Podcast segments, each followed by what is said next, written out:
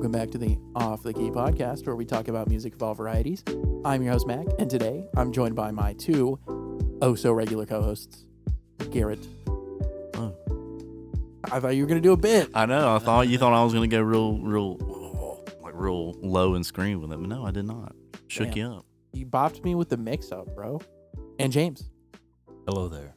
And today we are talking about the third studio album from metalcore band Code Orange, Forever. I was the one who picked this album, and the reason I picked this album is I actually think Code Orange is a big standout band in the metalcore genre.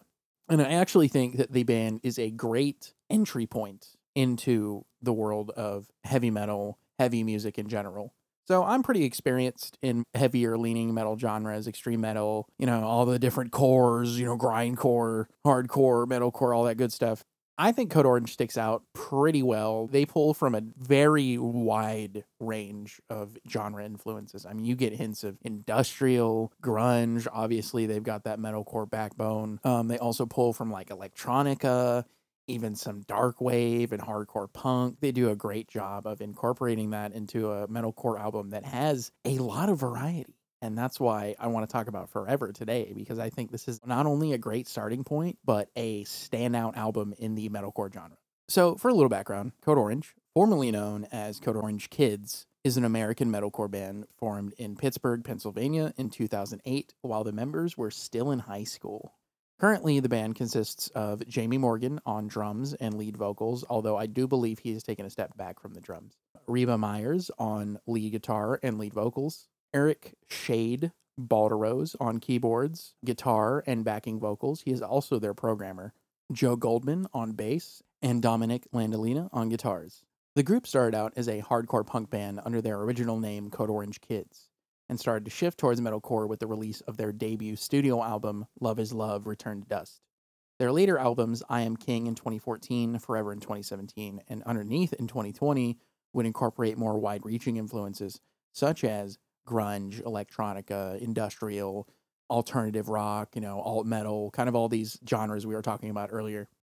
When discussing their 2017 album Forever, Lars Gotrich of All Songs Considered described their style as nightmarishly chaotic hardcore, stating that there's always been an experimental underpinning to Code Orange that toys with noise and melody and some 90s grunge. The band has cited a variety of influences, including Hatebreed, Converge, Pantera, Nine Inch Nails, Earth Crisis, Minor Threat, Black Flag, and Type O Negative. Yeah, and I can definitely hear many of these influences, especially Nine Inch Nails, Converge, even. I definitely hear that in the guitars and like the snarling vocals of Jamie.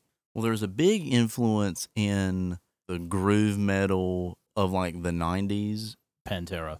Yeah, I can definitely hear the Pantera influence here too, because the rhythm section, they do an excellent job at keeping it from being jagged, chuggy, ridiculous. meat and potatoes. Yeah. Like there's a lot of metalcore that is just really repetitive. It all sounds very samey, you know, just that Mhm. downtrodden drop tuning, chugging with the the real deep guttural vocals, which I don't really have a problem with. I actually really like scream vocals.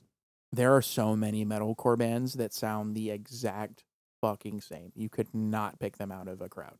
I was a fan here. I wasn't really put off by any of it. I didn't really dislike any of it. So that is a very positive gold star.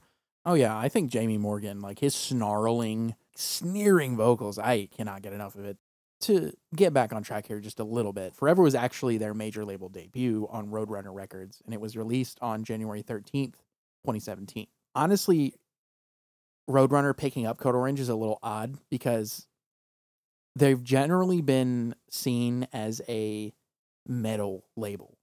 So the acts that have been signed to Roadrunner are kind of in the same neighborhood as Code Orange, but not really. You know, Coheed and Cambria, Gojira, Highly Suspect, Slipknot, Theory of a Dead Man, you know, Turnstile, Trivium, Motionless in White, Atreyu, Avenged Sevenfold, even Black Flag for a couple of their records. Code Orange is a little is a little on the heavier side of the acts they usually have. This was actually my introduction to Code Orange. I discovered them like many people did through the the Needle Drop YouTube channel. You know, I saw the review and he reviewed it really positively and I was like, shit, man.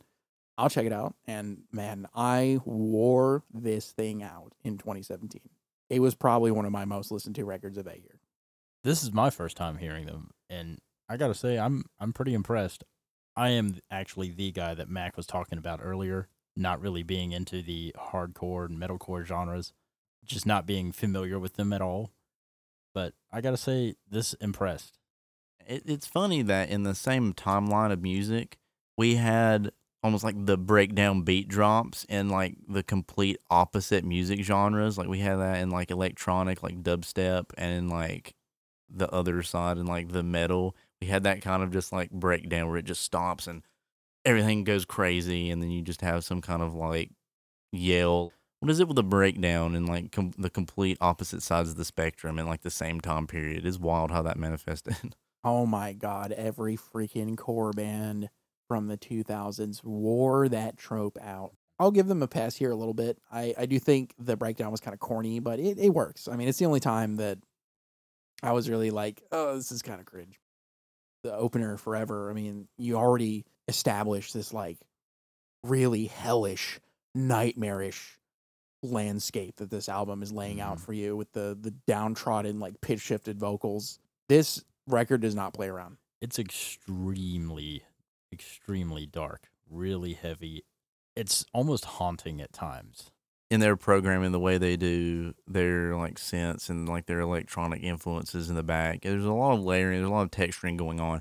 Percussive layer that just really kind of like fills everything out. They'll have like their riff going and then that'll come in behind it and the second guitarist will usually be doing especially in a lot of these early tracks, like Kill the Creator and Real, they're doing that just like that that high note that's just screech. You know what it rem- really reminds me of? It is not a great comparison, but it's the same sound. Is like Limp Bizkit's guitarist does that a lot, but it's just but he does it. He's just over compressed, but he'll a lot of times do that kind of almost like that that breakbeat, like that rap style. It's kind of like whatever by Godsmack. That song is literally only the guitarist doing that screech, that little now now now, where he's just playing the one note and he's getting real screechy, real high up there, uh, high up there on the neck it's like that and then the industrial layers and then there's like the chugging riff and then there's like the metal drums like double kicks and then like all that it's just a perfect storm it just sounds good it just fits together And the production here is really clean. oh yeah Yeah. Uh, and one of the big problems I had with their first two albums was the production is very muddy and it kind of jumbles up the mix. That's actually my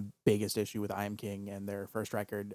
But here it's clean. I mean, it's a lot, but you can hear everything and you just get enveloped in this hellish industrial landscape where there's just no hope. Some of these tracks are face melters. Don't get me wrong. At its core, this is a metalcore record. And the reason I say that is because the guitars on this, par for the course metalcore. The way Yeah. they sound, you know, they do some chugging here and there, but there's like there's great guitar work here. I mean, it's a nasty record. And one thing I like about this record so much is that there is variety. It's not all just the same riffs and breakdowns and all this other bullshit. You know, you get some clean vocals like Unbleeding in the Blur, Hurt Goes On, Ugly, and uh, Dream 2. I like almost every track here. The only ones that I had real complaints about. Dream 2 was a big sleeper. I thought it was a very underwhelming closer. I mean, I get, you know, they're kind of doing the whole cool down ambient closer, but I thought it should have ended with Hurt Goes On. yeah i agree it's not really mm-hmm. the spot you want to end on for metal albums i, I want an ending that either is just a big punch in the face or a two-parter a fade to black where it's kind of like a ballad and then it has that fast part at the end that it transitions to or a two-parter like you know like the rust in peace player some kind of like epic that has like multi-parts Yeah, and I think Yeah. Hurt Goes On is that. It fits that bill. I don't understand why they didn't end the album there because Dream 2, honestly, it kind of feels unnecessary. What are your thoughts, James? Oh, the the drumming is excellent. Incredible talent. Like metal drumming is it's its own unique style, but there's a lot of different things that having been incorporated to create metal drumming. It's kind of an amalgam of a lot of different styles. Metal is heavily influenced by a lot of progressive rock drumming. I mean, you said it yourself in the Rush review. You could see the signs of early prog metal and a lot of metal drummers are heavily influenced by guys like Bonham and Neil Peart, and also, of course, all the metal drummers that came up through the 80s and 90s. And the interesting thing about a lot of the instrumentation here is really the bass for me. And that is exactly what really makes these albums so heavy. If you didn't have that distortion, that tone, it would not have anywhere near the same sound. I get it, you know, the the goal is to be as heavy as possible and that's really been the kind of trend in metal over the years. Initially, it depended on the genre, of course, but you know, in thrash metal, the only goal was to get faster, to be as fast as possible. Whereas heavy metal, it's more like get as heavy as possible, and it's just been getting heavier and heavier and heavier to the point where we're almost on like the low end of the fucking sound spectrum It- where you can barely hear shit. Yeah. That's basically what I really like about this album is the sound is well balanced. The guitars, they're low and they're still heavy and all, but they don't drown out the rest of the sound in the band. And all, another thing I also really like about this album is that the lyrics are good and they're very intense, but they're mm-hmm. not corny. They're not like the they're not like they're- the stick th- my hand into my wound, and it's just it's not just too much over the top genres that were just try to be like super obscene in metal to try to like You're as talking like, about like, shock like value. porno grind, Yeah, like they- grindcore. Yeah, like stuff like that where it's just like, oh, I'm gonna eviscerate the core. they're dark. They are horrifying in some pockets, and it fits the theme, the atmosphere of this album so well. It really goes to show that you make an atmosphere more by being cerebral than you do by trying to blunt force it. And everything is within its right place in this album, kind of within this band in general. And that's what makes them so good because everything feels like it has a point, it has a purpose, and it all fits together very well. They still stick to that metalcore backbone, but you know they're bringing in all these different styles and still making it cohesive. So I was actually looking back at some of the discourse, and I actually remember some of the discourse around the album. You know when it came out in 2017. And uh, one of the biggest complaints I heard is that it was all over the place. You know, there was they didn't know what it wanted to be, but I I disagree. I d- definitely disagree. Yeah. the whole like it being chaotic, it is a whole lot calmer and more concise than a lot of metal. I don't know what metalcore these people are listening to. Yeah, and it's more because of the genre hop on Bleeding in the Blur and when they dip into the industrial on Dream 2 and other cuts, Mud. Ugly and the Mud, but they do a really good job of keeping it cohesive because of that metalcore guitar backbone. That's what's keeping everything cohesive. See, ironically here, uh, I think some of the standout tracks are the ones with Reba Meyer's clean vocals, like Bleeding in the Blur. Agre- agreed. Absolutely. like bleeding in the blur that song goes stupid. The guitar solo at the end pretty sure she's the one playing that too. And that's not to say you know we didn't like the the heavy vocals. I fucking love jamie morgan as a vocalist. Kill the creator the mud new reality ugly of that snarling demonic high pitched sounding vocal style of his his album's just nasty man every time i listen to this album i'm imagining being in this hell factory where everything's just covered in soot and oil and dirt stuck there cold and scared. This reminds me of like being in a meat factory, and I feel like some of these songs just pull a dead by daylight on me and just pick me up and just put me on the meat hook. I guess we'll go ahead and get into our final thoughts. I'll start. So, I picked this album, and the reason I picked this album is because I think Code Orange is a standout band in the heavy metal and heavy music genre period right now.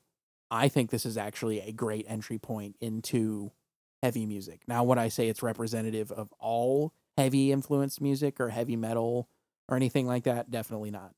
Their last two or three records have been excellent, and I'm very excited for what they're going to do next. I love this album. I think it's fantastic, and I think it is one of the best metalcore albums of the 2010s. So I'm going to go ahead and give this a 9 out of 10. I did not care for the closer, Dreams 2. I thought it was unnecessary. And, you know, Real, I did think the breakdown was silly, but it's a pretty solid song otherwise. One of my favorite of the decade. I highly recommend it if you're interested in getting into heavy music, heavy metal, metalcore, any kind of hardcore. I think this would be a great album to start with. So this is my first real dive into modern metal. So I speak from personal experience. This really is a great starting point. Mac is absolutely right. This is a great starting point. Please do it. It's a great album.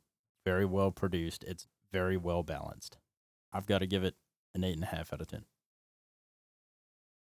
So I really enjoyed this album, and I will say the the only problems I have with this album are there's two songs I don't like, and at times the vocals, the screaming vocals, can be a little too much for my infant ears. Unlike some previous albums we've talked about, this band blends their influences very well. Some people may not like that. I think that they should go kick rocks, personally. They're paying homage in the right way. They're standing out from other metalcore acts because they want to give their songs layers. You know, there's so many moving parts that they can use that the album never really gets stale. And the band, really honestly, the band itself never really gets stale.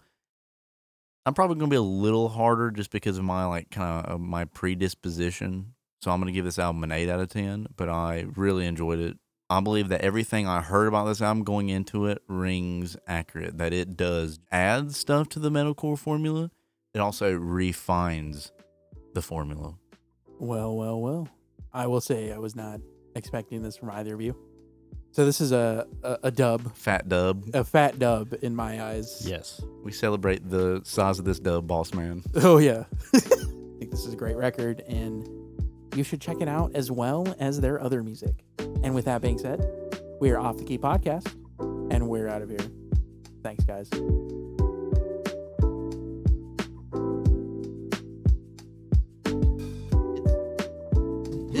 Kind of like if I would recommend like synth pop to someone, and like, like, well, tell me if I what song should I listen to? I don't know if I like it. I always point to them a song that's not really a synth pop song. I'm like, you know, listen to Eyes Without a Face by Billy Idol. Do you, do you like that song? Go deeper. Yeah. Go listen to West End Girls by Pet Shop Boys. Do you like that song? Go deeper. If you just like that, just creamy, just dark, like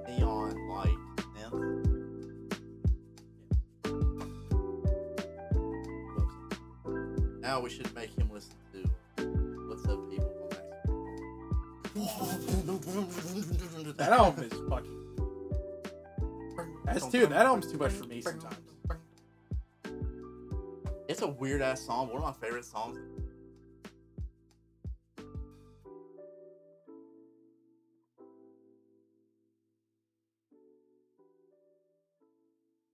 Everybody, Mac here, and I just wanted to give a shout out to Lukrembo for the intro and outro music. Also, check out our link tree for where to follow us. We are on Instagram and Facebook and a variety of streaming platforms. And if you could give us a sub or a listen or even a follow, it'd be greatly appreciated. Thanks, guys. See you later.